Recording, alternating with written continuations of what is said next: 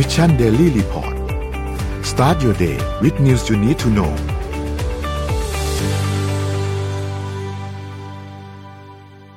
สวัสดีครับยินดีต้อนรับเข้าสู่ Mission Daily Report ประจำวันที่ 18 สิงหาคม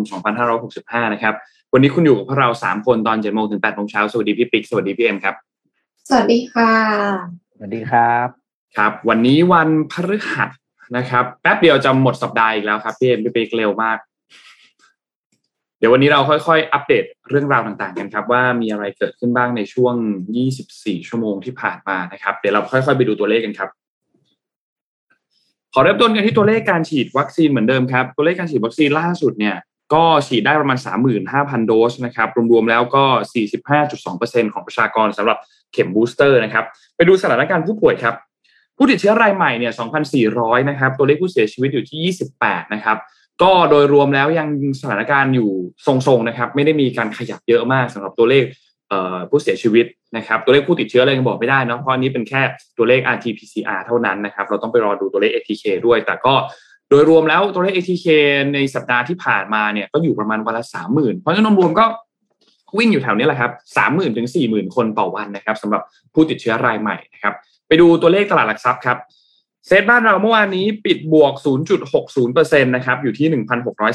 1,639.72 จุดนะครับ ราคาหุ้นต่างประเทศเนี่ยที่สหรัฐก่อนดาวโจนส์นะครับติดลบ 0.53%นะครับ NASDAQ ติดลบ 1.37%นะครับซึ่งเยอะที่สุดในกระดานนี้นะครับ NYSE ติดลบ 0.70%นะครับฟุตซี่100 ครับติดลบ 0.27%นะครับแล้วก็ห่างเซ็นบวกตัวเดียว 0.46%นะครับ ในขณะเดียวกันครับราคาน้ำมันดิบปรับตัวขึ้นเล็กน้อยนะครับ WTI อยู่ที่ 88.56 นะครับบวกขึ้นมาประมาณ 2.3%แล้วก็ Brent crude oil เนี่ยอยู่ที่ 94.02 บวกขึ้นมา 1.82%นะครับ ทั้งคู่ก็ปรับตัวขึ้นเล็กน้อยนะครับสำหรับราคาน้ำมันนะครับ ในขณะเดียวกันกับราคาทองคำครับติดลบ 0.49%นะครับอยู่ที่ 1,766.93 นะครับ ก็ปรับตัวลดลงเล็กน้อยนะครับ คริปโตเคอเรนซีครับไม่ได้ขยับตัวเยอะมาก ลบประมาณ 0. กว่าเปอร์เซ็นต์1% แทบจะไม่ได้ขยับเลยทั้งหมดก็อยู่ในช่วงเดิมกับที่เราเคยรายงานมาก่อนหน้านี้นะครับอะนี่คืออัปเดตตัวเลขทั้งหมดครับ ค่ะเอ่อขอพาไปที่เรื่องของรถยนต์สักนิดหนึ่งแต่ว่าไม่ใช่รถยนต์ไฟฟ้าสักทีเป็นรถยนต์พลังงานไฮโดรเจนค่ะ ซึ่งหน้าตาดีมาก เชื่อว่าหลาย ๆ คน รวมทั้งนนและพี่ปิ๊กอาจจะอยากได้นะคะ มันคือ BMW ค่ะ BMW เนี่ย ร่วมกับ Toyota ผลิตและจำหน่าย iX5 Hydrogen รถยนต์เซลล์เชื้อเพลิงไฮโดรเจนค่ะ เป็น Hydrogen Fuel Cell DKA เอเชียรายงานว่า BMW และ Toyota จะร่วมมือกันผลิต และจำหน่ายรถยนต์ที่ใช้พลังงานจากเซลล์เชื้อเพลิงไฮโดรเจน Toyota เนี่ยก็ถือเป็นผู้ผลิตที่มีประสบการณ์อย่างลึกซึ้งนะคะ เกี่ยวกับรถยนต์แล้วก็เกี่ยวกับเทคโนโลยีเซลล์เชื้อเพลิงไฮโดรเจนด้วย มีมี มีรถรถที่เป็นรุ่นที่มีเครื่องยนต์แบตเตอรี่จากไฮโดรเจน และออกซิเจน เพื่อผลิตกระแสไฟฟ้าอย่างรุ่น Mirai แล้วก็เซลล์เชื้อเพลิงไฮโดรเจน เนี่ยมันได้เปรียบกว่ารถ BEV คือ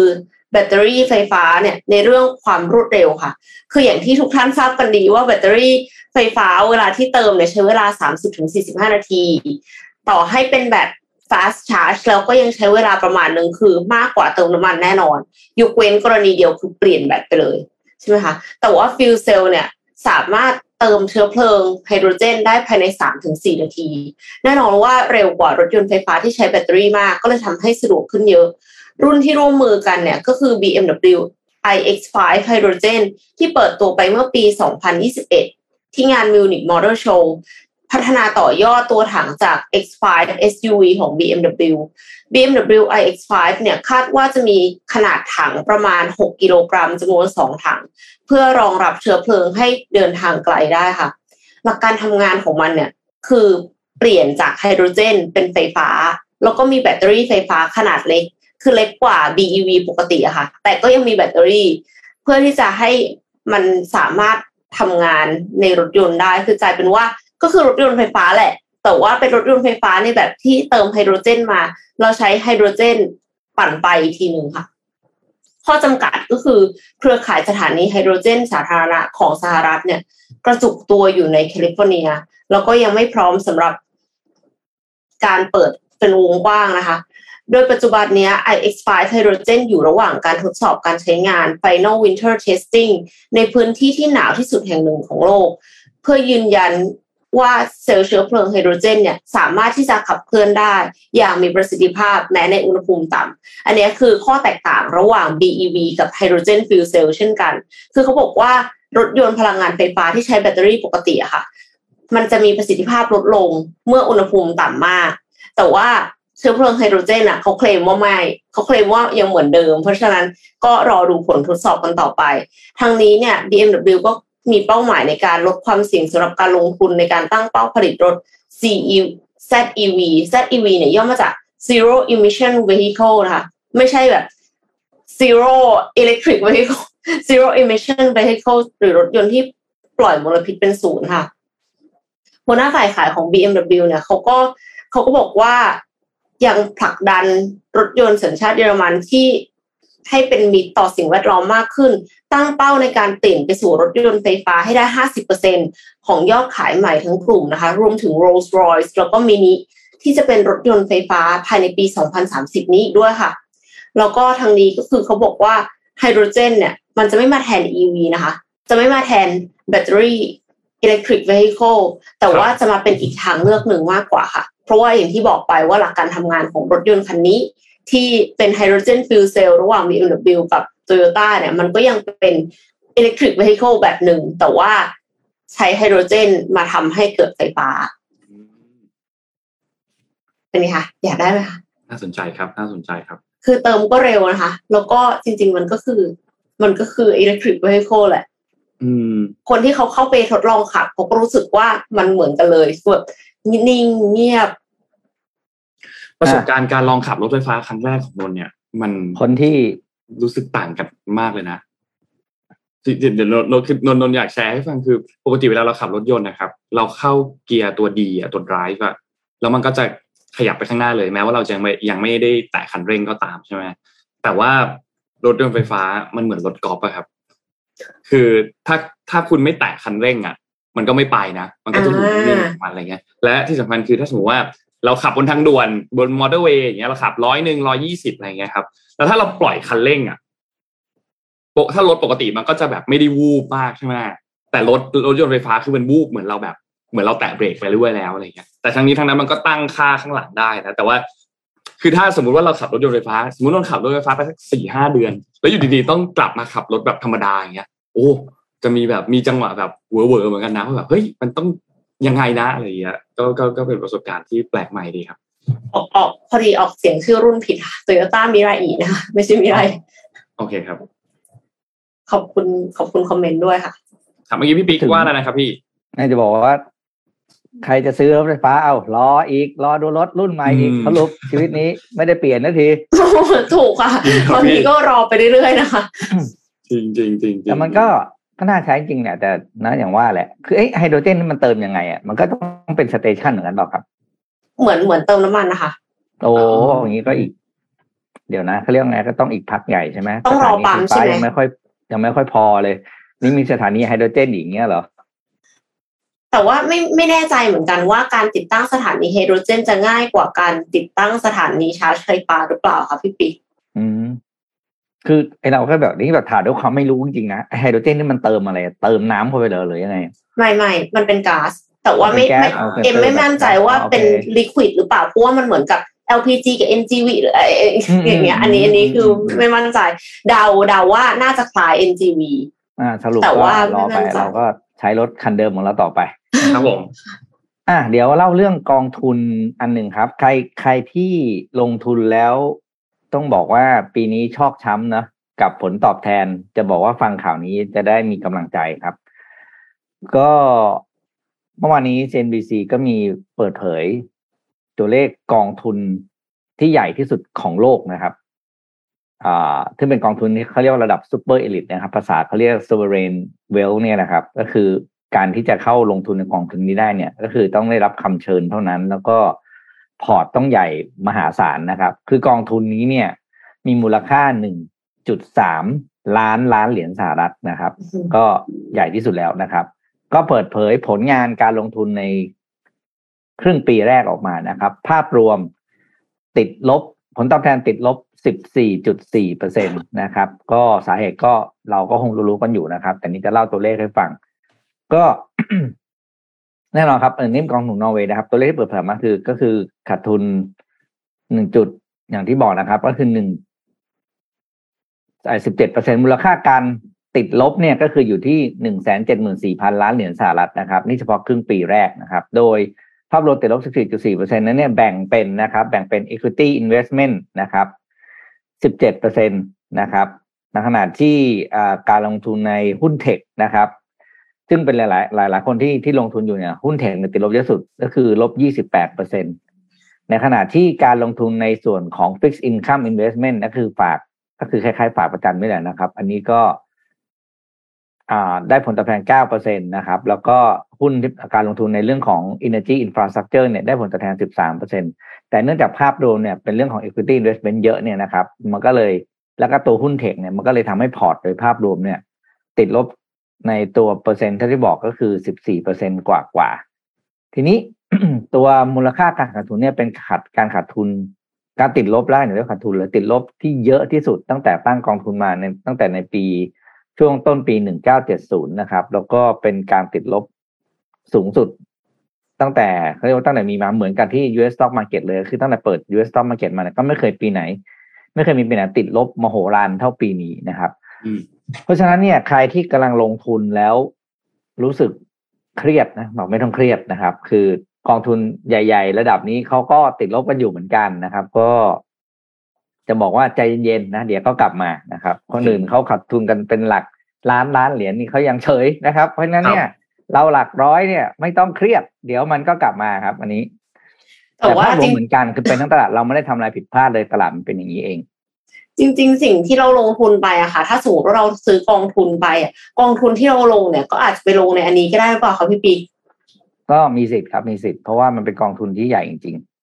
ๆมันมีสิทธิ์กองทุนใหญ่ๆที่เราได้ยินชื่อแบบหลักๆทั่วโลกเถอะเขาจะไปลงทุนอันนี้เหมือนกันหมด อืม อืม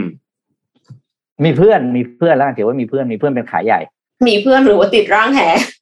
อันนี้อีกเรื่อง อะเรามามาดูต่อครับ ขอพาไปสถานการณ์การเมืองกันอีกนิดนึงนะครับ คือล่าสุดนะครับ ที่กำลังจะครบเรื่องวาระแปดปีที่เราพูดกันมาทุกวันเนี่ยนะครับ เมื่อวานนี้เนี่ยก็ทางด้านฝ่ายค้านนะครับ ได้มีการยื่นตีความปมนายกครบวาระ 8 ปีอย่างเป็นทางการนะครับ ก็ให้ยื่นต่อประธานสภาคุณชวนหลีกภัยนะครับ เพื่อให้คุณชวนหลีกภัยเนี่ยทำเรื่องยื่นต่อสารรัฐธรรมนูญคาดว่าน่าจะมีการยื่นเรื่องกันภายใน1นถึงสวันนี้นะครับ คิดว่า เนี่ยแหละ เร็วๆนี้น่าจะรู้เรื่องนะครับ แต่ทีนี้มันก็เลยมีกระแสข่าวอันหนึ่งที่มาหนาหูมากๆเลยว่า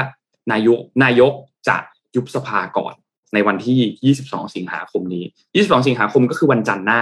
นะครับ เมื่อวานนี้เนี่ยทางด้านนายแพทย์ชลนานสีแก้วนะครับ ซึ่งเป็นผู้นำฝ่ายค้านนะครับ ก็ออกมาพูดถึงบอกว่าจริงๆแล้วล่ะ เหตุผลหลักที่จะยุบสภาเนี่ยมันคือการที่ฝ่ายบริหารมีความขัดแย้งกับฝ่ายนิติบัญญัติ แต่ตอนนี้ไม่ได้มีข้อขัดแย้งใดๆ เพราะฉะนั้นจะมองเป็นอย่างอื่นเนี่ยมองไม่ได้ ถ้ามีการยุบสภาเกิดขึ้น ก็อาจจะเกิดขึ้นในเหตุผลที่ต้องการที่จะรักษาอำนาจอยู่ยาว ซึ่งอาจจะทำให้เกิดแรงต้านของประชาชนมากขึ้น และที่สำคัญคือมันจะเกิดสุญญากาศทางการเมืองนะครับทำไมถึงเป็นแบบนั้น คือการที่ถ้าสมมุติว่าเรายุบสภาโดยที่ กฎหมายการเลือกตั้งยังไม่เรียบร้อยเนี่ยนะครับ มันจะเกิดสุญญากาศเกิดขึ้น นั่นหมายความว่าขั้นตอนระหว่างกฎหมายที่กำลังอยู่ในขั้นตอนกำลังนำขึ้นทูลเกล้าเนี่ย มันจะมีช่องว่างเกิดขึ้น เป็นช่องว่างเวลาอันหนึ่งเกิดขึ้น นั่นหมายความว่าไอ้ตัวกฎหมายอันนั้นน่ะ สภาก็ไม่มีแล้ว แล้วก็ไม่รู้ด้วยซ้ำว่าไอ้ตัวกฎหมายนั้นจะทำอย่างไร เลือกตั้งใหม่ก็ยังเลือกตั้งไม่ได้ ก็เลยจะอยู่มีสุญญากาศเกิดขึ้น แต่ว่าเมื่อวานนี้เนี่ย ทางด้านคุณธนกรวังบุญคงชนะนะครับ ซึ่งเป็นโฆษกรัฐบาลนะครับ ซึ่งตอนนี้ได้เลื่อนมาเป็นสสแล้ว เพราะว่าทางด้านของคุณมาดามเดียเนี่ยลาออกจากสสเมื่อวานนี้ก็มีการยื่นหนังสือกับประธานสภาเรียบร้อยแล้วลาออกจากการเป็นสสนะครับ จะไปพักไหนต่อยังไม่รู้เธอบอกว่ายังไม่ได้ตัดสินใจนะครับ แต่ว่าเอาละคุณธนกรก็บอกว่านายกยืนยันว่าไม่ยุบสภาแน่นอน หลังจากที่มีกระแสข่าวมีอะไรมา บอกว่ามีกลิ่นมียุจะมีการยุบสภาเกิดขึ้นนะครับ ก็ยังยืนยันว่าจะไม่มีการยุบสภาแน่นอน เมื่อวานนี้กกตเองก็มีการออกกฎอันนึงออกมานะครับจริงๆกกตไม่ได้ออกกฎหรอกมันเขาเขาก็มีกฎนี้มาตั้งนานแล้วแหละนะครับ แต่ว่าก็มีการพูดถึงกันมานะครับว่า เป็นกฎที่เกี่ยวข้องกับระเบียบการเลือกตั้งที่กกตกำหนดออกมา บอกว่าถ้าสมมุติว่ามีการยุบสภาเกิดขึ้น หรือมีอะไรเกิดขึ้นเนี่ยนะครับ แล้วมีครมรักษาการขึ้นมา มีนายกรักษาการขึ้นมาเนี่ย มันจะมีกฎอยู่ว่า ห้ามใช้ทรัพยากรหรือบุคลากรกระทำอะไรก็ตามที่จะมีผลต่อการเลือกตั้งพูดง่ายก็คือ ห้ามใช้อำนาจของตัวเอง ในระหว่างที่เป็นรักษาการ ที่จะทำให้ตัวเองเหมือนมีโอกาสได้เสียงได้อะไรเยอะขึ้นอะไรเงี้ยนะครับ ซึ่งเครื่องก็มันจะมีรายละเอียดมี detail ของมันอยู่เอ่อทั้งหมดเจ็ดข้อนะครับนนท์จะไม่ได้พูดถึงเจ็ดข้อเนาะแต่ว่ามันก็จะมีด้วยด้วย objective ของมันด้วยจุดประสงค์ของมันเนี่ยมันต้องการที่จะทำแบบนี้นะครับ เพราะฉะนั้นหลังจากนี้รอติดตามการยื่นตีความครั้งนี้ว่าจะเป็นยังไงซีนารีโอตอนนี้ถ้าทุกท่านเปิดดูหน้าฟีที่เกี่ยวข้องกับการเมืองเนี่ยจะเห็นเยอะมากเลยว่ามันออกได้หลายซีนารีโอมากเลย ถ้ามีการยุบสภาเกิดขึ้น แล้วจะเป็นยังไงต่อ หรือถ้าไม่มีการยุบสภา แต่รัฐสารรัฐมนูญตัดสินว่านายกอยู่ต่อได้ ก็จะเป็นอีกแบบหนึง่งมีข่าวลือด้วยว่าจะมีการยุบสภาหลังจากจัดการประชุม เอเปกเรียบร้อยแล้วในช่วงปลายปีนี้นะครับ หรือจะเป็นอีกเวนึงก็คือนายกไม่สามารถไปต่อได้แล้วสารรัฐมนูญตัดสินว่าไปต่อไม่ได้ ต้องมีนายกรักษาการขึ้นมาแทน ซึ่งนายกรักษาการที่มาแทนที่มีข่าวว่าจะขึ้นมาแทน อาจจะเป็นรองนายกประวิตรวงสุวรรณก็เป็นไปได้นะครับเพราะนั้นซีนารีโอการเมืองของประเทศไทยตอนนี้ยังออกได้หลายรูปแบบ มีเพียงแค่อันนึงที่ชัดเจนขึ้นมาหน่อยละ คือสูตรการหารเลือกตั้งที่ชัดเจนแล้วว่าจะหารด้วยตัวเลขอันไหนนะครับ ก็รอติดตามกันดูครับ การเมืองไทยคิดว่าช่วงนี้น่าจะเป็นช่วงที่เข้มข้นช่วงหนึ่งของปีเลย ว่าจะมีการยุบสภาหรือเปล่าครับไปต่อที่เรื่องของรถยนต์อีกสักอีกสักยี่ห้อหนึ่งแล้วกันนะคะเป็นรถยนต์ไฟฟ้าเสี่ยวเผิงค่ะ เสี่ยวเผิง G9 ชาร์จไฟฟ้าด่วน 5 นาที เร็วที่สุดในโลก แล้วก็ขับระยะทางไกล 200 กิโลเมตรนะคะภายในงานแสดงเทคโนโลยียานยนต์กวางโจว 2021 บริษัทเสี่ยวเผิงเจ้าของสายาเทสลาเมืองจีน เตรียมเปิดตัว รถยนต์พลังงานไฟฟ้าแบบ SUV ของบริษัทเนี่ยเสี่ยวเผิง G9 หลังจากประกาศแผนพัฒนารถยนต์ไฟฟ้าในเดือนพฤศจิกายนปี 2021 ที่ผ่านมา รถยนต์พลังงานไฟฟ้าแบบ SUV รุ่นเสี่ยวเผิง G9 โครงสร้างได้รับการออกแบบให้มีขนาดกว้างในยานยนต์อเนกประสงค์รองรับ 5 ที่นั่งค่ะ คือทำไมรู้สึกเหมือนกับว่า หน้าตามันมีทรงคล้ายๆไอ้ BMW ตะกี้นี้ที่อ่านไปนิดนึงเนาะด้วยความยาว 4.89 เมตร ความกว้าง 1.93 เมตร แล้วก็ความสูง 1.68 เมตร น้ำหนักตัวรถเนี่ยอยู่ที่ 2.68 ตัน ติดต้องติดตั้งกล้องคมชัดสูงค่ะ กล้องหน้า 8 ล้านพิกเซล กล้องด้านข้าง 2.9 ล้านพิกเซล คือให้ให้พิกเซลมาเยอะมากเลย ตอนนี้นี่กำลังสงสัยว่านี่คือรถยนต์หรือโทรศัพท์มือถือนะคะเขาบอกว่าเพื่อความปลอดภัยในการขับขี่ระบบอัตโนมัติค่ะ จุดเด่นเนี่ยอยู่ที่เทคโนโลยีการชาร์จพลังงานแบบเร่งด่วน เร็วมากที่สุดในโลกเพียง 5 นาที อาทีนี้กลายเป็นไปสูสีกับ hydrogen fuel cell ตะกี้นี้ 3-4 นาทีแล้วนะคะทำให้ขับรถยนต์ได้ระยะทางไกลถึง 200 กิโลเมตร ในการชาร์จ 5 นาทีเนี่ย อย่างไรก็ตามหากเป็นการชาร์จแบบปกติรุ่นขับเคลื่อน 2 ล้อ สามารถวิ่งได้ระยะทาง 702 กิโลเมตรค่ะ รุ่นขับเคลื่อน 4 ล้อเนี่ยสามารถวิ่งได้ระยะทาง 650 กิโลเมตร ระบบแบตเตอรี่ใช้ลิเธียมไอออนขนาด 98 วัตต์ชั่วโมง 98 กิโลวัตต์ชั่วโมง มอเตอร์คู่ให้กำลังสูงสุด 405 กิโลวัตต์ หรือ 543 แรงม้า เร่งความเร็วจาก 0 ถึง 100 กิโลเมตรต่อชั่วโมงเนี่ยภายในระยะเวลาเพียง 3 วินาทีนะคะ แล้วก็ยังมีเทคโนโลยีอื่นแน่นอนก็จะมี LiDAR sensor แล้วก็มี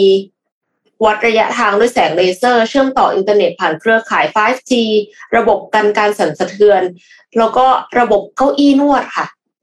ก่อนหน้านี้เอ็มเห็นข่าวเก้าอี้นวดของ BMW ที่คือเขาติดตั้งมากับรถแหละ แต่ว่ามันเหมือนกับว่าต้องปลดล็อกด้วยการ subscribe สมัครสมาชิกเสร็จแล้วก็เลยมีคนหัวใสไปจ้างคนแฮกเลยแฮกระบบของ BMW เพื่อที่จะให้ได้ใช้อีกเก้าอี้อุ่น หรือเก้าอี้นวดนี่แหละค่ะนวดคือเพื่อที่จะไม่ต้องไม่ต้องใช้เสียตังค์เพิ่ม อ่าเขารู้สึกว่า เอ้าก็ ฉันซื้อรถมาแล้วอะ ฉันก็ควรจะได้สิ่งนี้อะไรเงี้ย อ่า เสี่ยวเพิงเขาก็ใส่ไว้ให้เลยนะคะเราก็มี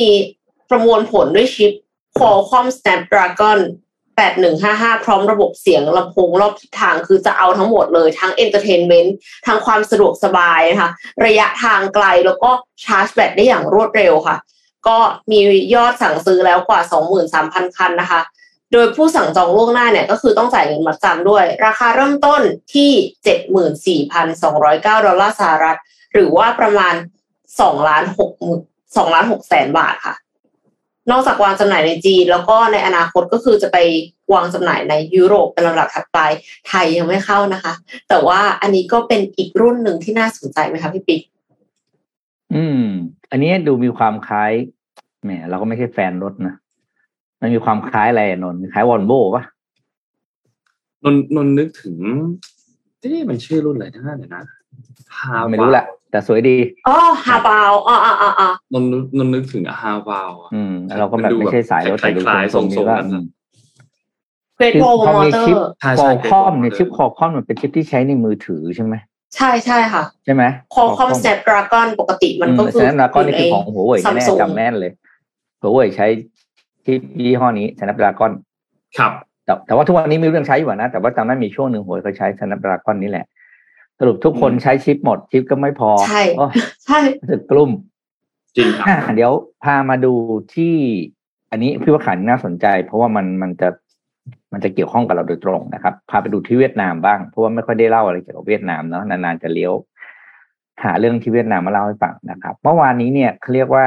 อ่า สมาพันธ์หรือสมาคมผู้ผลิตและส่งออกสิ่งทอของเวียดนามนะครับ ก็เขาเรียกว่าประชุมกัน แล้วก็ยื่นข้อเสนอแล้วก็ข้อเรียกร้องเนี่ยให้กับทางรัฐบาลเพื่อออกมาตรการ เขาเรียกว่าช่วยเหลือผู้ประกอบการทางด้านสิ่งทอนะครับ เนื่องจากฟอร์ซีว่าในอีกห้าเดือนข้างหน้าเนี่ย สถานการณ์มันน่าจะยากขึ้นนะครับทีนี้เล่าแบ็กกราวให้ฟังก่อน ช่วงเจ็ดเดือนเจ็ดเดือนหกเดือนแรกของปีเนี่ยครับสมาคมสิ่งทองเวียดนามนะครับ หรือ The Vietnam Textile and Apparel Association นะครับ ก็ชื่อย่อคือ VITAS เนี่ยนะครับ ก็ได้เปิดเผยตัวเลขส่งออกเสื้อผ้าสิ่งทอนะครับ ก็ค่อนข้างดีเลยนะครับ ก็คือการส่งออกเสื้อผ้าของทางเวียดนามเนี่ย มีมูลค่าแตะสองหมื่นหก พันห้าร้อยล้านเหรียญสหรัฐนะครับ เติบโตขึ้นสิบหกจุดห้าเปอร์เซ็นจากช่วงเดียวกันของปีก่อนนะครับ แล้วก็เทรดเซอร์พลัสก็คือการอ่าเกินดุลเรียกว่าส่วนส่วนส่วนเกินจากการนำเข้าส่งออกเนี่ยนะครับ อยู่ที่สิบเอ็ดจุดศูนย์เจ็ดพันล้านเหรียญนะครับ แล้วก็เป็นตัวเลขที่สูงกว่าปีก่อนสามสิบเปอร์เซ็นก็คือเรียกง่ายว่าเทรดสวัสก็คือกำไรนะกำไรจากการนำเข้าส่งออกเสื้อผ้านะครับ ซึ่งวงการเท็กซ์ไทของเวียดนามเนี่ยสร้างงานได้ 1.9 ล้านตำแหน่งนะครับ ซึ่งแต่แล้วก็มีเรียกว่าไงนะมูลค่าการจ้างงานนะครับ ต่อเดือนเนี่ยอยู่เฉลี่ยอยู่ที่ 8.5 ล้านเวียดนามดองนะครับ ก็ถือเป็นอุตสาหกรรมที่ใหญ่มากนะครับ แต่ทั้งนี้เนี่ยในช่วง 5 เดือนสุดท้ายของปีเนี่ยสถานการณ์ดูแล้วไม่ค่อยดีครับ เพราะว่าต้องเข้าใจอย่างนี้ออเดอร์ที่จะส่ง 5 เดือน สุดท้ายเนี่ยเขาสั่งตั้งแต่ต้นปี หรือบางทีเนี่ยสั่งตั้งแต่ปลายปีที่แล้วนะครับ ซึ่งยังไม่มีวิกฤตสงครามยูเครนรัสเซียนะครับ เพราะฉะนั้นเนี่ยเป็นเป็นเป็นปัจจัยสำคัญเลยว่าหนึ่งคือ ตัวเลขที่ควรจะเข้าในปลายปีสุดท้ายโค้งโค้งสุดท้ายของปีเนี่ย ตัวเลขมันน้อยลงนะครับมันมีปัจจัยหลักๆอยู่สามข้อนะครับ ที่ทำให้สมาคมสิ่งทอเวียดนามเนี่ยยื่นข้อเสนอข้ออะไรต่างๆนะครับ ปัจจัยแรกคือแน่นอนคือเรื่องของดีมามันจะไม่นิ่งแล้วมันไม่เท่าเดิมนะครับ เนื่องจากอินฟลชันเรื่องของ สงครามราคาน้ำมันอะไรต่างๆนะครับ อันที่สองเป็นเรื่องค่าเงินครับ ค่าเงินเนี่ยเป็นเรื่องที่อ่าพอเงินญี่ปุ่นนะครับอ่าลดค่าลงเมื่อเทียบกับดอลลาร์สหรัฐนะครับ จีนลดค่าหรือว่าจีนเนี่ยค่าเงินลดลง 5.3เปอร์เซ็นต์เมื่อเทียบกับดอลลาร์นะครับ แปลว่า ต้นทุนที่ส่งออกเสื้อผ้าจากจีนมันจะถูกลง5เปอร์เซ็นต์นี่คือสิ่งที่ทางเวียดนามมองว่าเป็นส่วนที่ทำให้เวียดนามค่อนข้างเสียเปรียบนะครับ แล้วก็แน่นอนคือต้นทุนการส่งออก เปอร์เซ็นต์หนึ่งมันก็มีผลมากอยู่แล้วนะครับ อีกอันหนึงก็เป็นเรื่องของ labor shortage ครับ ก็คือการขาดแคลนแรงงาน เนื่องจากตั้งแต่ช่วงโควิดนะครับสองปีที่ผ่านมาแรงงานเนี่ยพอกลับบ้านแล้วก็ไม่กลับมาทำงาน ไม่กลับเข้าโรงงานอีกเลย เยอะมากนะครับ คือคาดการณ์อยู่ที่ตอนนี้อยู่ที่ประมาณ22เปอร์เซ็นคือโรงงานปิดอะไรอย่างเงี้ยช่วงนั้นไม่มีคำสั่งซื้อเข้ามาก็ไปทำงานที่อื่นพอทำงานที่อื่นเสร็จก็ติดลมไป ไปทำแล้วไม่กลับมาแล้วนะครับก็นี่เป็นปัญหาใหญ่ที่เวียดนามมานานแล้ว นอกจากนั้นเราเคยเล่าไปในรายการนั่นคือ พอคนเวียดนามไปทำอย่างอื่น ประเด็นคือไปเล่นเกมครับ ไปเล่นเกมอยู่บ้าน พอเล่นเกมแล้วอะไรที่เขาเรียก play to earn อะใช่ไหมนนท์จำได้ไหมอ่าครับเล่นแล้วมันได้เกมตัไฟงค์ล์อะแล้วมันได้ตังค์แล้วมันจะได้ตังค์มาอยู่โรงงานอะ ก็เลยไม่กลับมาทำงานที่โรงงานนะครับ ก็นั่นแหละก็ติดก็ยาวไป สุดท้ายก็คือเรื่องของ อ่า cash flow ของผู้ประกอบการครับ ก็คือตอนนี้เวียดนามมีปัญหาหนึ่งที่ผู้ประกอบการเขาเรียกขึ้นมาคือเรื่องของ tax return ก็คือเขาเรียกว่าการเขาเรียกได้สิทธิทางภาษีคืน บอกว่าตอนนี้เนี่ยการจ่ายเงินของรัฐบาลค่อนข้างช้า พอช้าปุ๊บเนี่ย ผู้ประกอบการก็ต้องไปกู้แบงก์มาเพื่อมาจ่ายภาษี หรือมาจ่ายค่าแรงค่าจ้างค่านำเข้าอ่าวัตถุดิบในการผลิต ก็แปลว่ามันเป็นการเพิ่มต้นทุนทางการเงินให้กับผู้ประกอบการ นะครับ เพราะฉะนั้นเนี่ยก็เลยเร่งเร่งรัดให้ทางรัฐบาลเนี่ยแก้ปัญหาตรงจุดนี้ ทีนี้สิ่งที่เรียกร้องจริง ๆ เลยนะครับ แบบว่าเป็นข้อเรียกร้องจริง ๆ ที่อยากจะให้ช่วยหนึ่งก็คือเรื่องของการลดภาษีนำเข้าต้นทุนของวัตถุดิบที่เกี่ยวอ่าที่เกี่ยวกับวัตถุดิบทางการผลิต เช่นนะครับ สีสีที่เราเอามาย้อมผ้าเนี่ยนะครับ หรือว่าอุปกรณ์เครื่องจักรอะไรต่างๆก็บอก ขอให้ลดภาษีตรงนี้หรืออย่างน้อยเวฟไปก่อนสักช่วงหนึ่งอันที่สองเลยก็คือเรื่องของเรื่องของ process การ tax เนี่ยอย่างน้อยเขาบอกเขาขอให้เร็วขึ้นจากเดิมปัจจุบันเนี่ยไม่ได้บอกเฉลี่ยไว้นะครับ แต่เขาเขียนว่าขอให้ถือขอให้ return ภายในสองสัปดาห์นับตั้งแต่ filing เอกสารเข้าไปเราก็เลยไม่รู้ว่าปัจจุบันนี้เป็นยังไงนะอืมว่าเขาใช้ process ในการคืนเงินกี่เดือน อันสุดท้ายอันนี้น่าสนใจครับ ก็คือเรื่องของการลดเบี้ยสิ่งที่เรียกว่า social insurance หรือคล้ายๆประกันสังคมเนี่ยเพราะปัจจุบันนี้เนี่ยประกันสังคมของเวียดนามค่อนข้างสูงนะครับ แต่ในข่าวไม่ได้เปิดเผยว่าเท่าไหร่นะครับ ทางสมาคมทางไวทัสบอกว่าให้ลดหรือลดไอ้ลดไอ้ตัว social insurance เนี่ยลง เพราะว่าพอเบี้ยมันสูง แรงงานก็ไม่อยากทำงาน เพราะทำมันก็ต้องไปจ่ายเรื่องพวกนี้ก็เลยไม่ทำงาน พอไปอยู่นอกระบบทำงานนอกระบบไม่ต้องจ่ายพวกนี้ไงอ๋อครับเท่ากับเขาก็มีรายได้สูงขึ้น นะครับ ก็บอกให้ขอให้ลดลงตรงขอให้ลดค่าใช้จ่ายตรงนี้ลงนะครับ ก็อ่านแล้วเนี่ย ก็รู้สึกว่าเออมันมองภาพเราเป็นรูปธรรมดีเนาะแล้วก็มีข้อเสนอที่ชัดเจนทีนี้ ก็เลยนึกย้อนมาถึงบ้านเรา เท็กซ์ไทเนี่ยเป็นอุตสาหกรรมที่โอ้โหบ้านเราต้องบอกว่าการหนักมายาวนานมากนะซึมมาเป็นประมาณตีว่าไม่ต่ำกว่าสิบปีนะครับ แล้วก็เราก็ไม่ค่อยได้ทราบข่าวเท่าไหร่นะครับ ว่าทางภาครัฐเนี่ย ให้การช่วยเหลือสนับสนุน อะไรแค่ไหนนะครับ แต่ถือว่าเป็นหนึ่งในอุตสาหกรรมที่ที่เป็นพื้นฐานมาก ๆเลยของบ้านเรานะครับ โรงงานตัดเย็บเสื้อผ้าไม่ว่าจะเป็นชุดเนาะเสื้อผ้าต่างๆ ผ้าปูที่นอนอะไรต่างๆเนี่ยผลิตที่บ้านเราหมดนะครับ ก็เลยแอบเป็นห่วงนะครับ ว่าทางรัฐบาลมีมาตรการช่วยเหลืออะไรยังไงบ้างนะครับ เพราะว่าแน่นอนถ้าเวียดนามเอฟเฟกนะไทยก็ไม่ต่างกัน เพราะโครงสร้างอุตสาหกรรมสิ่งทอไม่ได้ซับซ้อนครับ มันแข่งมันแข่งกันด้วยไม่กี่อย่างอะ นะเพราะฉะนั้นที่ถ้าเวียดนามเขาขยับแล้วเนี่ยถ้าถ้าไทยยังไม่มีมาตรการใด ๆ เนี่ย เราจะยิ่งเสียตลาดให้เวียดนามไปมากกว่านี้ครับ อืม คือได้ได้ข่าวว่า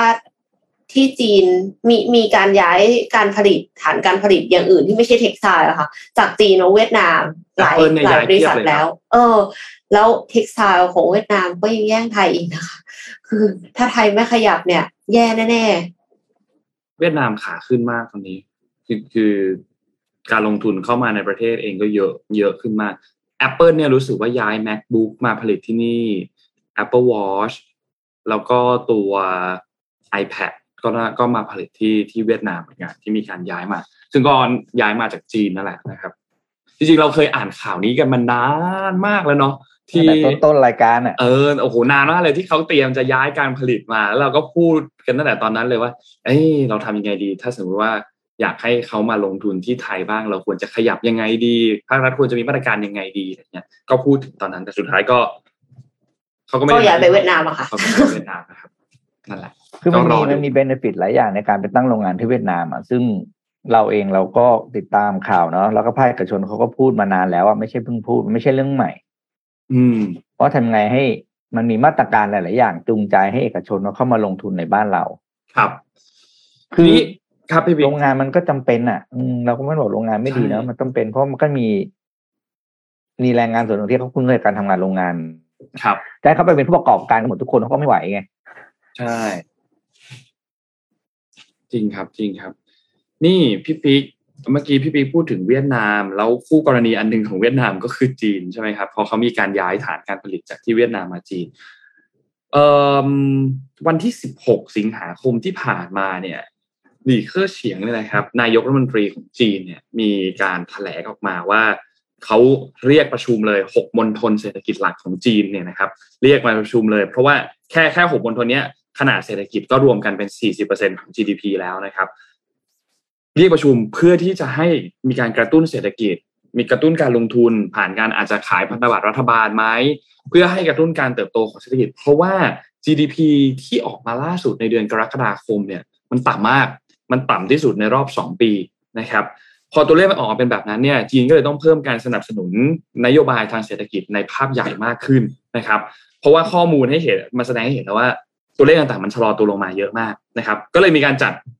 ประชุมประชุมเนี่ยนะครับหกมณฑลสำคัญของจีน กวางตุ้ง เจียงซู เจ้อเจียง ชานตงเหอหนานเสฉวนเนี่ยนะครับรวมๆแล้ว 40%นะครับก็ให้มีการดำเนินการมาตรการทางเศรษฐกิจต่างๆนะครับ นอกจากนี้เนี่ย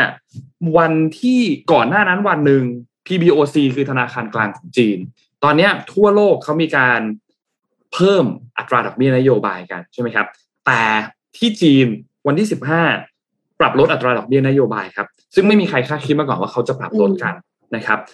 สาเหตุว่าทำไมถึงต้องปรับลดหนึ่งคือต้องการฟื้นฟูอุปสงค์ภายในประเทศ เพราะว่ามีตัวเลขอย่างที่บอกครับว่าเศรษฐกิจของจีนเนี่ยชะลอตัวลงในเดือนกรกฎาคมนะครับ โดยกิจกรรมภาคการผลิตการค้าปลีกเนี่ยถูกกดดัน จากนโยบายที่นนไม่ต้องพูดทุกคนก็รู้ว่านโยบายอะไรซีโร่โควิดนะครับแล้วก็เรื่องของวิกฤตสังหาริมทรัพย์ซึ่งดูเหมือนว่าเมื่อวานนี้ที่นนเล่าให้ฟังว่ามันเริ่มเห็นแสงสว่างละแต่เป็นแค่จุดเริ่มต้นเท่านั้น นะครับทางด้านสื่อของรัฐบาลจีนเนี่ยก็มีการรายงานบอกว่า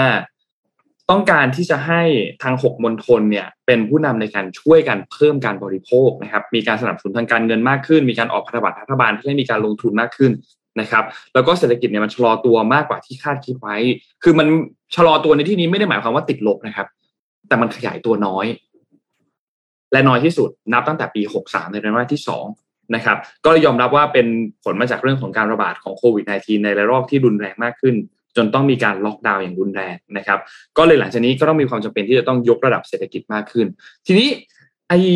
พอเราไปดูในงบประมาณของรัฐบาลเนี่ยนะครับ หน่วยงานท้องถิ่นต่างๆ เนี่ยเขาสามารถที่จะออกตราสารหนี้ได้ ออกพันธบัตรเพิ่มเติมได้เนี่ย ถ้าคิดเป็นเงินดอลลาร์ก็จะอยู่ที่ประมาณ 2 2 0 0 0 0 ล้านดอลลาร์สหรัฐนะครับ ซึ่งไอ้เงินก้อนเนี้ย ก็จะถูกนำมาใช้จ่ายในเรื่องของ infrastructure โครงสร้างพื้นฐานนะครับ มีการอาจจะมีการขยับเพดานหนี้มากขึ้นไหมในการประชุมโพลิบโรในเดือนกรกฎาคมที่ผ่านมาเนี่ยมีการวิเคราะห์ว่าเลยคิดว่าในเดือนนี้น่าจะมีการอนุมัติให้มีการขยายเพดานหนี้ให้สูงขึ้นนะครับ ส่วนผลตอบแทนของพันธบัตรรัฐบาลจีนเนี่ยที่อายุ 10 ปีเนี่ยตอนนี้ก็เพิ่มขึ้นด้วยนะครับ จากเดิมอยู่ที่ 2.63 ตอนนี้ก็เพิ่มขึ้นมาเป็น 2.64 คือเพิ่มขึ้นมา นิดหนึ่งนะครับเพิ่มขึ้นมานิดหนึ่ง0.01%ในในในตัวเลขอันนี้ก็ถือว่าไม่ได้น้อยมากนะครับ เพราะฉะนั้นก็คิดว่าหลังจากนี้จีนเนี่ยน่าติดตามครับว่าการประชุมแบบนี้เนี่ยไม่ใช่เรื่องปกติที่จีนจะอยู่ดีๆจะมาเรียกประชุม ตัวเลขต้องเห็นแล้วว่ามันผิดปกติจริง ๆ ต้องมีการอัดมาตรการต่างๆจริงๆถึงจะมีการประชุมแบบนี้นะครับ ก็รอติดตามดูแล้วรวมถึงอสังหาริมทรัพย์ของจีนเองตอนนี้ก็เริ่มที่จะ คลี่คลายมากขึ้นแล้วนะครับ นี่คือสถานการณ์ฝั่งของด้านเศรษฐกิจ อีกด้านหนึ่งครับ คือสถานการณ์ที่เกี่ยวข้องกับเรื่องของทางด้านการเมือง คือในเรื่องการเมืองเนี่ยนะครับ ต้องบอกว่ามันมีหลายประเทศที่เป็นตัวละครกันอยู่ มีสหรัฐ มีไต้หวัน มีเกาหลีเหนือ มีเกาหลีใต้ มีญี่ปุ่นนะครับ แต่ต้องบอกว่าล่าสุดเนี่ยนะครับ ที่สหรัฐนะครับ เมื่อวันที่ 16 สิงหาคมที่ผ่านมาวันเดียวกับที่หลีเค่อเฉียงเรียกประชุมนี่แหละ แต่ว่านั้นเขาด้านเศรษฐกิจเนาะทางด้าน Air Force Global Strike Command นะครับกองบัญชาการกองบัญชาการจู่โจมแห่งกองทัพอากาศเนี่ยมีการเปิดเผยว่าเขามีการทดสอบขีปนาวุธพิสัยไกลที่สามารถที่จะติดหัวรบนิวเคลียร์ได้ เป็นขีปนาวุธข้ามทวีปนะครับ Minuteman สามก็ถูกปล่อยออกจากท่าอากาศยานฐานทัพของแวนเดนเบิร์ก ในรัฐแคลิฟอร์เนียนะครับ พุ่งตัว 4,200 ไมล์ไปพื้นที่ที่เป็นหมู่เกาะมาร์แชลล์นะครับ ซึ่งก็เป็นพื้นที่ทดสอบนะครับ อยู่ใกล้ๆพื้นที่บริเวณตรงนั้นนะครับ ก็ประสบความสำเร็จในการทดสอบครั้งนี้นะครับ ซึ่งต้องบอกว่าจริง ๆ แล้วเนี่ย การทดสอบครั้งเนี้ย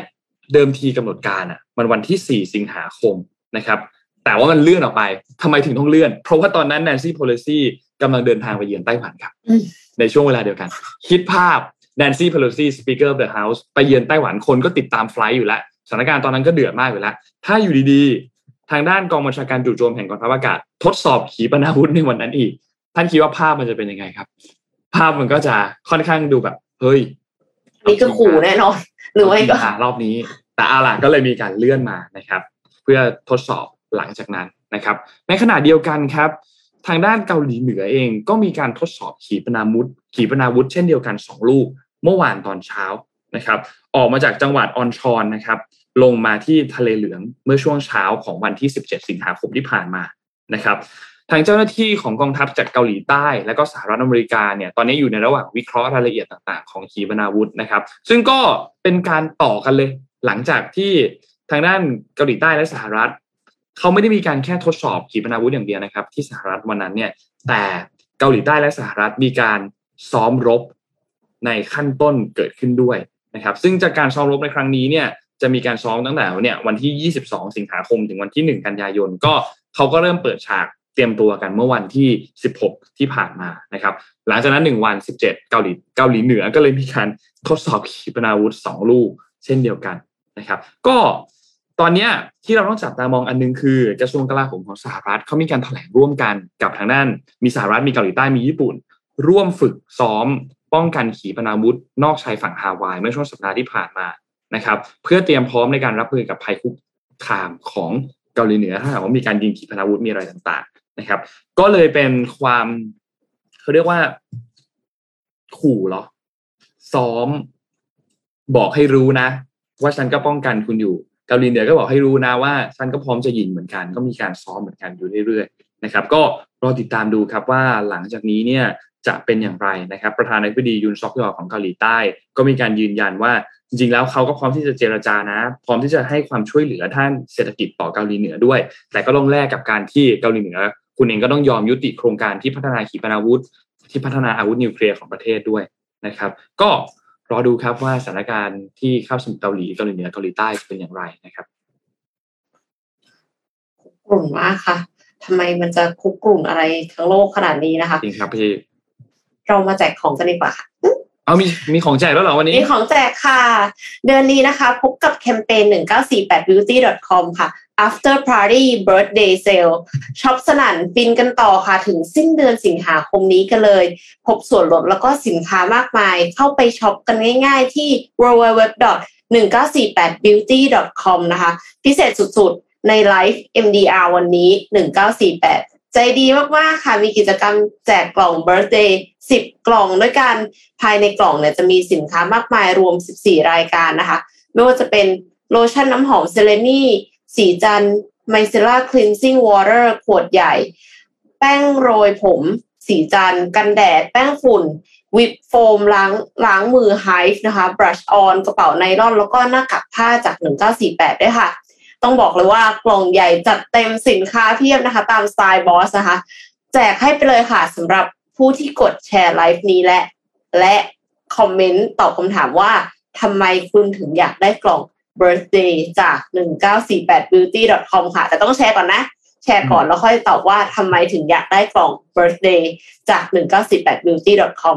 สมมูลจะคัดเลือกผู้โชคดีตอบได้โดนใจจากช่องทาง Facebook 5 ท่าน และ YouTube 5 ท่านค่ะอ่า YouTube ก็ร่วมสนุกกันได้นะคะแล้วจะประกาศผลท้ายไลฟ์ในคอมเมนต์ของช่องทาง Facebook และ YouTube อย่าลืมติดตามกันด้วยนะคะ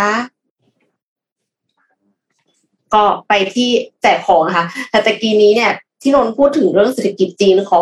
พาไปที่ข่าวสั้นๆ สักนิดนึงค่ะครับเทนเซนค่ะ รายงานผลประกอบการไตรมาสที่ 2 ปี 2022 ค่ะ มีรายได้รวม 34 ล้านหยวนค่ะ ลดลง 3%เมื่อเทียบกับไตรมาสเดียวกันของปีก่อน คือจริงๆ แล้วฟังดูลดลง 3%มันก็ไม่ได้เยอะนะคะทำไมจะต้องตกใจด้วยใช่ไหมแต่เขาบอกว่าเป็นครั้งแรกที่บริษัทรายงานตัวเลขรายได้ลดลงจากปีก่อนเป็นตัวเลขที่ลดลงแบบเทียบไตรมาสติดต่อกันเป็นไตรมาสที่สองนะคะ ปัจจัยสำคัญที่กระทบต่อรายได้ของ Tencent เนี่ยคือธุรกิจเกมค่ะ ซึ่งแน่นอนว่าทุกคนก็คงเคยได้ยินว่า จีนเนี่ยอยู่ดีๆ ก็อ้าวไม่ให้เล่นเกม มีการจำกัดเวลาเล่นเกมของเด็กด้วยนะคะ หน่วยงานกำกับดูแลของจีนเนี่ยเพิ่มความเข้มงวดมากขึ้นรวมถึงไม่อนุมัติไปอนุญาตเกมใหม่ ๆ เป็นเวลาเกือบปี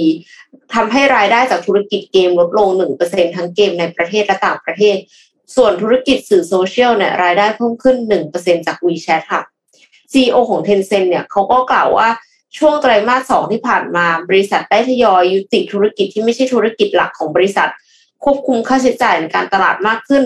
ตลอดจนลดค่าใช้จ่ายหลายอย่าง แล้วก็ยังเห็นโอกาสในธุรกิจใหม่ ที่จะเติบโตทั้งฟินเทคลูกค้าองค์กร แล้วก็ไปจนถึงโฆษณาออนไลน์ คือจะบอกว่าไม่ได้มีแค่เกมเทนเซ็นไม่ได้มีแค่เกมนะคะ แล้วก็แต่ว่าอย่างไรก็ตามค่ะไตรมาสที่สองเนี่ยก็มีกำไรสุทธิอยู่นะคะสองหมื่นแปดพัน หนึ่งร้อยสามสิบเก้าล้านหยวนค่ะ คือกำไรก็ไม่ได้น้อยนะคะ ดังนั้นเนี่ยการที่รายได้ลดลงสามเปอร์เซ็นถึงแม้ว่าจะเป็นการลดลงเป็นครั้งแรกนับตั้งแต่เข้าตลาดหุ้นก็อาจจะไม่ได้น่ากลัวขนาดนั้นอืม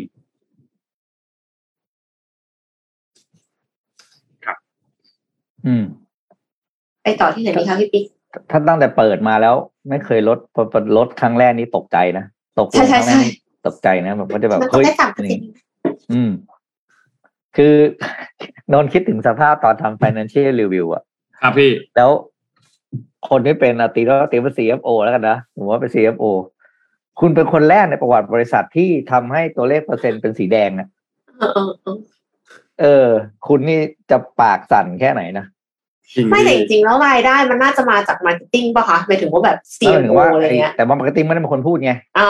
มาร์เก็ตติ้งไม่ได้รายงานอ่าโดใช่น kill the ก็ messenger พูดนะแหละแต่ว่าในสไลด์ไฟแนนซ์ปกติสไลด์ไฟแนนซ์ก็ต้องไฟแนนซ์ก็ต้องเป็นคนพูดใช่ไหมใช่ใช่ครับมันก็จะแบบอืมพูดเขียวมาตลอดชีวิตจะบวกเท่าไหร่คิดครั้นี้คิดคำพูดไม่ออกเลยอะจริงจริงเออ อะเดี๋ยวพามาดูเมื่อกี้พูดเรื่องการลงทุนที่เวียดนามไปใช่ไหมครับ ก็เดี๋ยวพาเลี้ยววกกลับมาที่บ้านเราบ้างนะครับ เดี๋ยวจะบอกว่าไม่ค่อยได้เล่าเรื่องประเทศไทยให้ฟัง เมื่อวานนี้เนี่ยอทางอ่าประเทศทางไทยก็มีการเปิดเผยตัวเลขนะครับเขาเรียก investment application หรือว่าตัวเลขยื่นขอลงทุนในประเทศนะครับ ออกมาแล้วว่าเป็นตัวเลขเท่าไหร่นะครับ ก็ ภาพรวมก่อนนะครับภาพรวมครึ่งปีแรกนะครับ ตัวเลขยื่นขอการลงทุนจากต่างประเทศนะครับ ที่เขาเรียกว่า foreign investment นะเนาะต foreign กลง direct 42เปอร์เซ็นตนะครับ จากครึ่งปีแรกของปี 2021 นะครับ ก็คือลดลงเกือบครึ่งนะครับ คือ foreign investment เนี่ยมันเป็นมันเป็นส่วนหนึ่งนะครับ ของของภาครวมของเศรษฐกิจนะครับซึ่งนอกจากการบริโภคภายในประเทศใช่ไหมครับการท่องเที่ยวอะไรต่างๆแล้ว foreign investment เนี่ยเป็นตัวเลขสำคัญก้อนหนึ่งเลย คืออ่า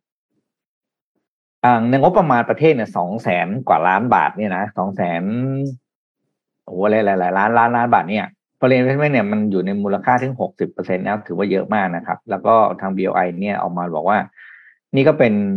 อ่าไตรมาสที่สองติดต่อกันที่ลดลงนะครับ เพียงแต่ไตรมาสแรกก็คือช่วงสามเดือนแรกของปีเนี่ย มันลดลงอยู่แค่สี่หกเปอร์เซ็นต์ นะครับมูลค่าการลงทุนมันลดลงหกเปอร์เซ็นต์แต่พอมาไตรมาสที่สองเนี่ยมันลดลงเยอะมากนะครับ ก็เราก็ทราบกันอยู่เหตุผลเพราะอะไรนะครับ แต่ก็ยังมีข่าวดีอยู่บ้างนะครับ คือในบาง sector คืออย่างเงินลงทุนที่ขอยื่นแล้วมีการเพิ่มขึ้นอย่างมีนัยสำคัญนะครับ ก็คือเรื่องของการลงทุนในส่วนของโรงงานผลิตรถไฟฟ้านะครับ ก็มีมูลค่าการลงทุนเพิ่มขึ้น 212เปอร์เซ็นต์นะครับ มีมูลค่า อยู่ที่สี่สี่หมื่นสี่สี่หมื่นสองพันล้านบาทนะครับ แล้วก็การลงทุนในภาคของโรงงานการผลิต digital sector นะครับเพื่อพวกชิปอิเล็กทรอนิกส์ต่างๆเนี่ยเพิ่มขึ้นหนึ่งเอ่อเพิ่มขึ้นสองร้อยสองเปอร์เซ็นต์เป็นมูลค่าหนึ่งจุดสี่พันห้าร้อยล้านบาทนะครับ โดยคนที่เข้ามาลงทุนบ้านเรานะครับ ที่เปิดเผยแล้วนะครับ ก็คือ BYD นั่นเองนะครับ โรงงานผลิตรถยนต์นะครับ เข้ามาลงทุนที่บ้านเราหนึ่งหมื่นเจ็ดพันเก้าร้อย ล้านบาท เพื่อจะตั้งโรงงานผลิตในบ้านเรานะครับนอกนั้นอีกอีกโรงการลงทุนใหญ่ก็เป็นเรื่องของทาง PTT นะครับ ก็คือลงทุนเรื่องแก๊ส การโรงงานการผลิตแก๊สนะครับ ที่เป็นสองรายหลัก ๆ ที่เป็นภาคการลงทุนในปีนี้นะครับครับก็แฟนๆรถไฟฟ้านะครับ แล้วก็อ่ากำลังดูก็ต้องมองต้องเล็ง BYD ไว้ดีๆ เพราะว่าโรงงานที่อ่าเขาเรียกไงรถยนต์ไฟฟ้าที่ผลิตในบ้านเราก็จะได้สิทธิภาษีไงค่ะ จะได้มาที่ออกมาตรการเมื่อปลายปีที่แล้วนะครับ อืมอืมอ่า BYD ก็ถือเป็นอีกตัวเลือกหนึ่งที่น่าสนใจ เพราะว่าเขามาผลิตในไทยนี่แหละอ่าต้องรออีกแป๊บหนึ่งไหมคะพี่ปิ๊กคิดว่า BYD เนี่ย ตอนนี้ถ้าเห็นบนบิลบอร์ดก็มีแล้วนะ โฆษณา ครับ ก็แสดงว่าคงเปิดตัวเร็วๆนี้แหละ ดีไม่ดีเนี่ยงานอะไรนะ ปลายเดือนนี้จะมีมอเตอร์โชว์มอเตอร์ เอ็กซ์โปครับชื่องานมอ Motor เตอร์เอ็กซ์โป Expo ที่เบเทคก็ BYD อาจจะเปิดตัวนะ เราก็ไม่รู้เพราะว่าเราก็ต้องไปติดต้องไปติดตามข่าวของของค่ายรถกันเองครับ แต่ว่าปลายเดือนนี้จะมีงานชื่องาน Motor Expo นะครับ ไม่ใช่มอเตอร์โชว์นะคนละค่ายไบเทค BYD อาจจะเปิดตัวก็ได้ นี่พี่ไม่ confirm นะครับพี่เดาเอง เพราะว่าพี่เห็นโฆษณาแล้วบนบิวบนบิลบอร์ดตามทางด่วนอะอืมก็ถ้าคุณขึ้นบิลบอร์ดแล้วแปลว่าคุณพร้อมขายแล้วไง คุณก็คงจะไม่ขึ้นบิลบอร์ดล่วงหน้า แล้วไปเปิดตัวมอเตอร์โชว์เดือนธันวา แต่ก็ก็ก็ไม่แน่อันนี้เราก็ไม่รู้เนาะอันนี้เป็นต้องไปหาอ่านเอาตามข่าววงการรถยนต์แล้วกัน ครับ อืมแหม่อะรอดูครับต่อครับรอดูเราพามาดูต่อที่ไปขอไปที่สหรัฐอีกครั้งหนึ่งครับ ตัวกฎหมายอันหนึ่งที่เพิ่งที่ผ่านอืมทางด้านของสว แล้วก็ผ่านสสเรียบร้อยแล้วเนี่ยนะครับ เมื่อวันที่ 16 ที่ผ่านมาเนี่ยโจไบเดนเพิ่งมีการลงนามนะครับ ก็คือตัวกฎหมาย Inflation Reduction Act นะครับ ซึ่งเป็นกฎหมายที่หลักๆ แล้วเนี่ยต้องการที่จะสู้กับวิกฤตเงินเฟ้อโรครวน คือชื่อมันดูจะเป็นเงินเฟ้อใช่ไหมเดี๋ยวน้องค่อยๆอ๋ออธิบายเดี๋ยวเดี๋ยวเล่าให้ฟังว่ามันว่าว่าที่มาของมันเนี่ยเป็นยังไง คือมีสองอย่างด้วย ก่อนหน้านี้เราจะพูดคำว่า โลกร้อนเนาะแต่มันมีจริงๆแล้วมีอีกคำหนึ่งคือคำว่า โลกรวนค่ะเพราะว่าไม่ได้ร้อนทุกที่ บางที่อืมก็หนาวขึ้น แบบแบบหนาวมาก บางที่ก็ร้อนมาก บางที่อากาศแปรปรวนมาก ก็เลยใช้คำว่า โลกรวนนะครับ โดยตัวกฎหมายตัวนี้เนี่ยนะครับ ตัวกฎหมายเนี่ยเป็นเป็นกฎหมายอันหนึ่งที่สำคัญมาก เพราะว่าตัวกฎหมายเนี่ยหลักๆ เนี่ยเป็นการลงทุนด้านพลังงานสะอาด ของสหรัฐ เป้าหมายหลักๆ คือต้องการที่จะต่อสู้กับภาวะโลกรวน เน้นในเรื่องของการลดการปล่อยก๊าซเรือนกระจกนะครับ ให้ผู้บริโภคหันมาใช้พลังงานสะอาดมากขึ้นนะครับ ลดต้นทุนต่างๆ ในเรื่องของยารักษาโรคให้กับผู้บริโภคภายในประเทศ มีการปรับขึ้นภาษีเงินได้กับนิติบุคคลบางประเภทด้วยนะครับ ซึ่งไอ้ทั้งหมดที่เขาต้องการจะทำเนี่ยทางฝั่งที่เป็นนี่เป็นตัวกฎหมายที่ออกจากฝั่งพรรคเดโมแครตนะครับ ในระยะยาวเนี่ย เขามองว่ามันจะช่วยลดอัตราเงินเฟ้อที่พุ่งขึ้นหลังจากนี้ได้ ก็เลยใช้ชื่อว่า Inflation Reduction Act นะครับ คือชื่อมันก็ตรงตัวเลยเนาะอืมคือการการลดอัตราการทำให้เงินเฟ้อมันลดลงอะพูดง่ายๆนะครับ แต่ว่าด้วยตัวเหตุของมันอะ คือเรื่องของการลงทุนด้านพลังงานสะอาด การจัดการเรื่องของภาวะโลกรวน การปล่อยก๊าซเรือนกระจกให้น้อยลงนะครับเพื่อนนำไปสู่ผลก็คือเรื่องของการทำให้เงินเฟ้อเนี่ย มันจะค่อยๆ ลดลงลดลงลดลงในอนาคตนะครับ ทีนี้อันนี้ยสำคัญมาก เพราะว่าตัวกฎหมายที่ออกมาฉบับนี้เนี่ยนะครับ ตอนโหวตสวนะห้าสิบเอ็ดต่อห้าสิบตอนโหวตสสก็ห่างนิดเดียวห่างไม่เยอะมากนะครับ ตัวกฎหมายฉบับนี้ก็เลยเป็นกฎหมายฉบับหนึ่งที่ฝั่งของพรรครีพับลิกันเนี่ยไม่ค่อยเห็นด้วย แล้วรู้สึกว่ามันเป็นการเอาเงินไปทิ้งอะ ไม่ค่อยเห็นด้วยกับเรื่องนี้เท่าไหร่เขาไม่เชื่อเรื่องเรื่องโรครวนหรือเปล่าคะเพราะมว่าองว่าทรัเขามป์ก็เขาคงไม่เชื่เชื่ออนะแหละ เพราะว่ามันมีหลักฐานทางวิทยาศาสตร์ แต่นนมองว่าเขาอาจจะมองว่ามันสามารถที่จะทำให้ เอ่อมันเขาเรียกว่าอะไรอะมีประสิทธิภาพมากกว่านี้ เอาเงินมาใช้แบบมีประสิทธิภาพมากกว่านี้อะไรอย่างเงี้ยนะครับ ซึ่ง การที่กฎหมายฉบับนี้ผ่านเนี่ยนะครับ มันก็หมายความว่าโอเค คนอเมริกันเนี่ยมีโอกาสที่จะได้รับประโยชน์จากกฎหมายวันนี้ฉบับนี้ไม่น้อยเหมือนกัน และการเลือกตั้งกลางเทอมที่จะเกิดขึ้นในเดือนพฤศจิกายนนี้เนี่ยก็น่าจะส่งผลดีต่อพรรคเดโมแครตด้วย คือต้องบอกว่าในช่วงเวลาที่ผ่านมาเนี่ยเกือบสองปีเนี่ยนะครับพรรคเดโมแครตเนี่ยคะแนนความนิยมลดลงไปเยอะ อาจจะพูดว่าพรรคเดโมแครตโดยตรงก็ไม่ได้โจไบเดนละกัน คะแนนความนิยมลดลงไปเยอะนะครับ เพราะฉะนั้น ถ้าหลังจากนี้ตัวเลขต่างๆ เนี่ยมันดีขึ้นพอกฎหมายตัวนี้ออกมาคะแนนความนิยมเหล่านั้นเดี๋ยวเขาคงต้องมีการสำรวจทำโพลกันนะครับ ถ้ามันดีขึ้นจริงๆเนี่ยมันก็จะส่งผลทำให้การเลือกตั้งในช่วงเดือนพฤศจิกายนนี้เนี่ยเขาอาจจะได้รับชัยชนะในครั้งนี้ หรือว่าได้ตัวเลขต่างๆ เนี่ยเพิ่มขึ้นนะครับ ก่อนหน้านี้เนี่ยนะครับฝั่งของริพับลิกันเนี่ยคุณมิชแมคคอนเนลเราจะคุ้นชื่อนี้ดีเป็นวุฒิสมาชิกของพรรคริพับลิกันนะครับเขาบอกว่าไอ้กฎหมายเนี่ย ทางด้านของพรรคเดโมแครตตั้งใจว่า ในอนาคตทำให้อ่าเงินเฟ้อมันลดน้อยลงตัวเลขต่างๆ มันดีขึ้นใช่ไหม แต่มันอาจจะออกมาตรงกันข้าม เขาบอกว่าเมื่อปีที่แล้วอะพรรคเดโมแครตเคยมีการปล้นชาวอเมริกันเขาก็พูดเปรียบเทียบนะครับ ไม่ได้ปล้นแบบไปขโมยของอย่างนั้นนะทำให้เศรษฐกิจของสหรัฐอเมริกาเนี่ยมีตัวเลขเงินเฟ้อที่สูงที่สุดเป็นประวัติการณ์ และอันนี้เป็นอีกครั้งหนึ่งที่โจไบเดนลงนามทำให้ภาษีเนี่ยสูงขึ้นค่าใช้จ่ายด้านพลังงาน สูงขึ้น การตรวจสอบภาษีก็จะเข้มข้นขึ้นนะครับ ซึ่งเหมือนเป็นการปล้นชาวอเมริกันอีกรอบหนึ่งนะครับ อันนี้ก็เป็นหนึ่งในความคิดเห็นจากฝั่งของมิชแมคคอนเนลซึ่งเป็นวุฒิสมาชิกของพรรคริพับลิกันนะครับ ก็รอติดตามดูครับว่าตัวกฎหมายฉบับนี้ที่โจไบเดนเซ็นเรียบร้อยแล้ว ถูกบังคับใช้เรียบร้อยแล้วเนี่ยจะเป็นกฎหมายที่ทำให้เดโมแครตได้รับคะแนนเสียงเพิ่มเติมหรือเปล่า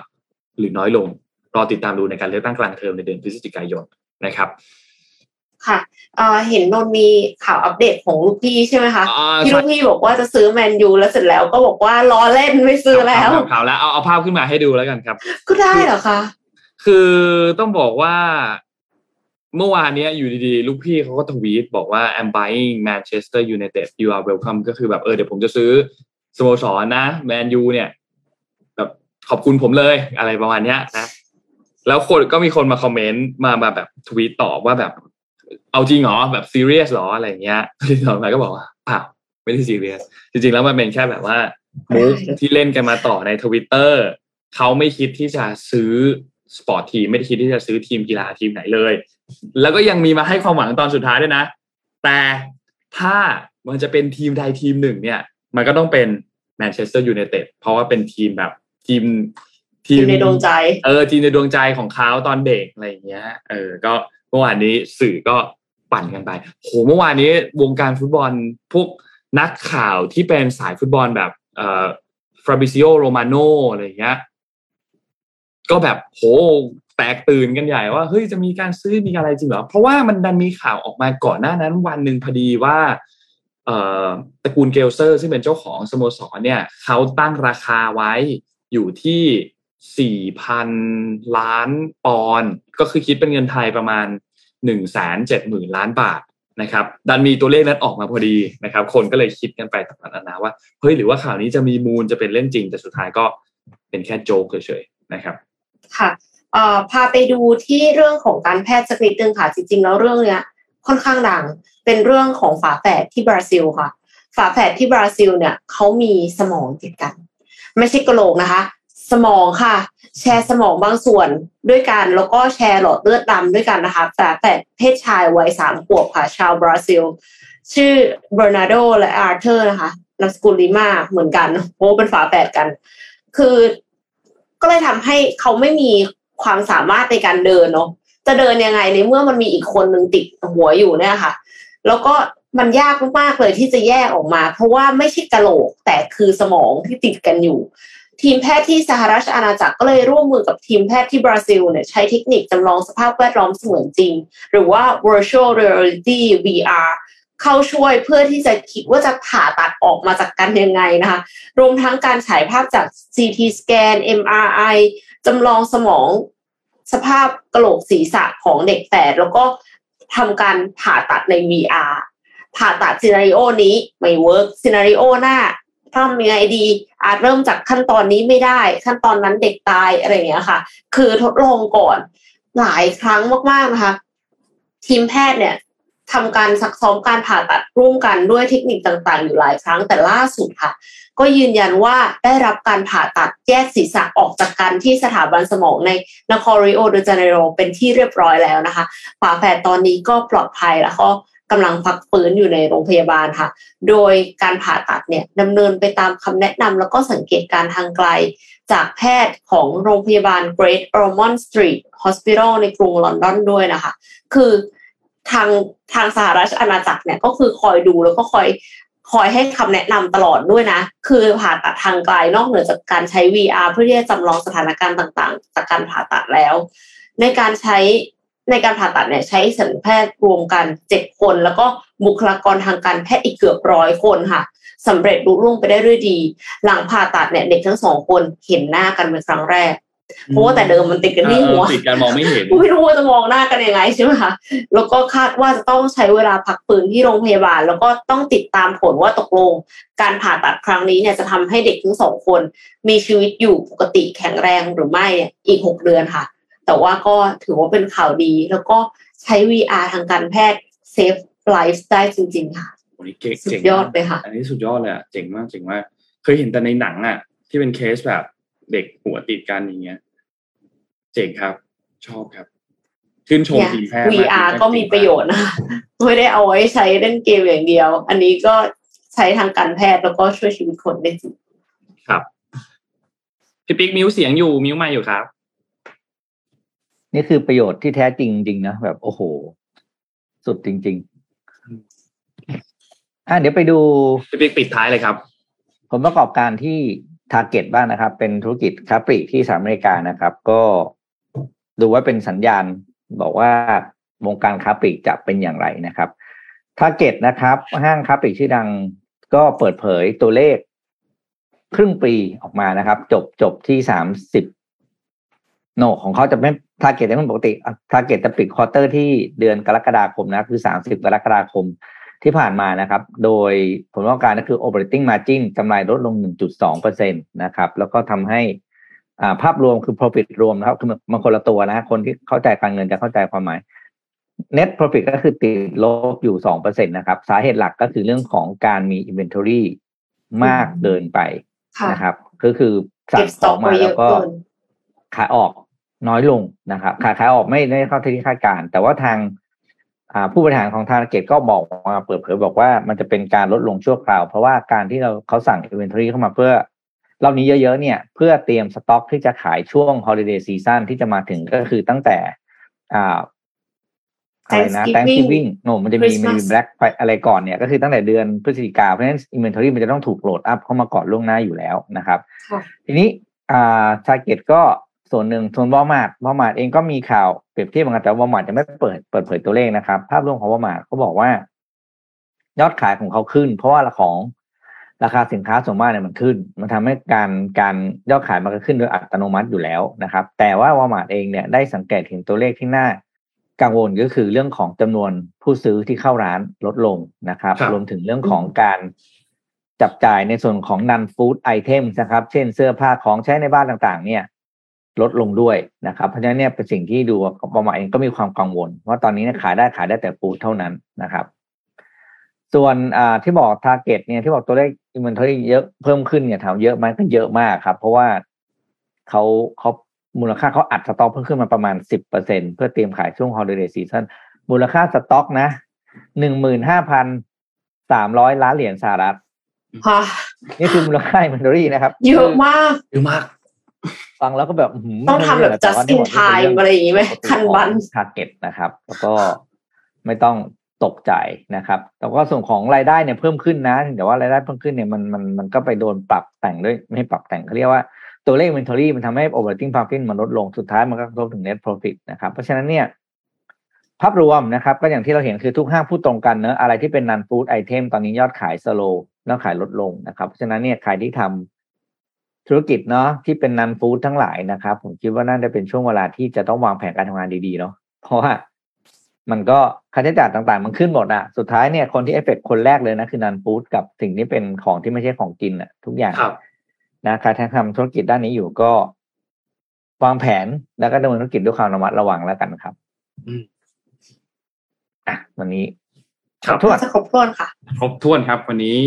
ก็วันนี้ขอบคุณ SCB นะครับ ผู้สนับสนุนแสนใจดีของเรานะครับ ขอบคุณ SCB มากๆนะครับ และขอบคุณดีน่าโทนิวนะครับน้ำเต้าหู้ออร์แกนิกหอมอร่อยดีกับสุขภาพให้คุณออร์แกนิกได้ทุกวันนะครับ และขอบคุณท่านผู้ฟังทุกๆท่านด้วยครับ ที่ติดตาม MDR กิจกรรมเล่นยังเล่นต่อไปได้เนาะค่ะโนไม่แน่ใจว่าทีมงานจะตัดจบเมื่อไหร่ แต่ว่าก็คอมเมนต์กันเข้ามาได้นะครับ ทั้งทาง Facebook แล้วก็ถ้า YouTube สมมูลยังไม่เฉลย ก็ตัดครับยังยังไม่ตัดจบค่ะอะตามนั้นเลยครับ ก็เล่นกิจกรรมกันด้วยนะครับ กับ Birthday 1948 นะครับ วันนี้เราสามคนลาไปก่อนครับ แล้วพบกันใหม่อีกครั้งหนึ่งในวันพรุ่งนี้วันศุกร์นะครับ สวัสดีครับ สวัสดีค่ะครับ Mission Daily Report start your day with news you need to know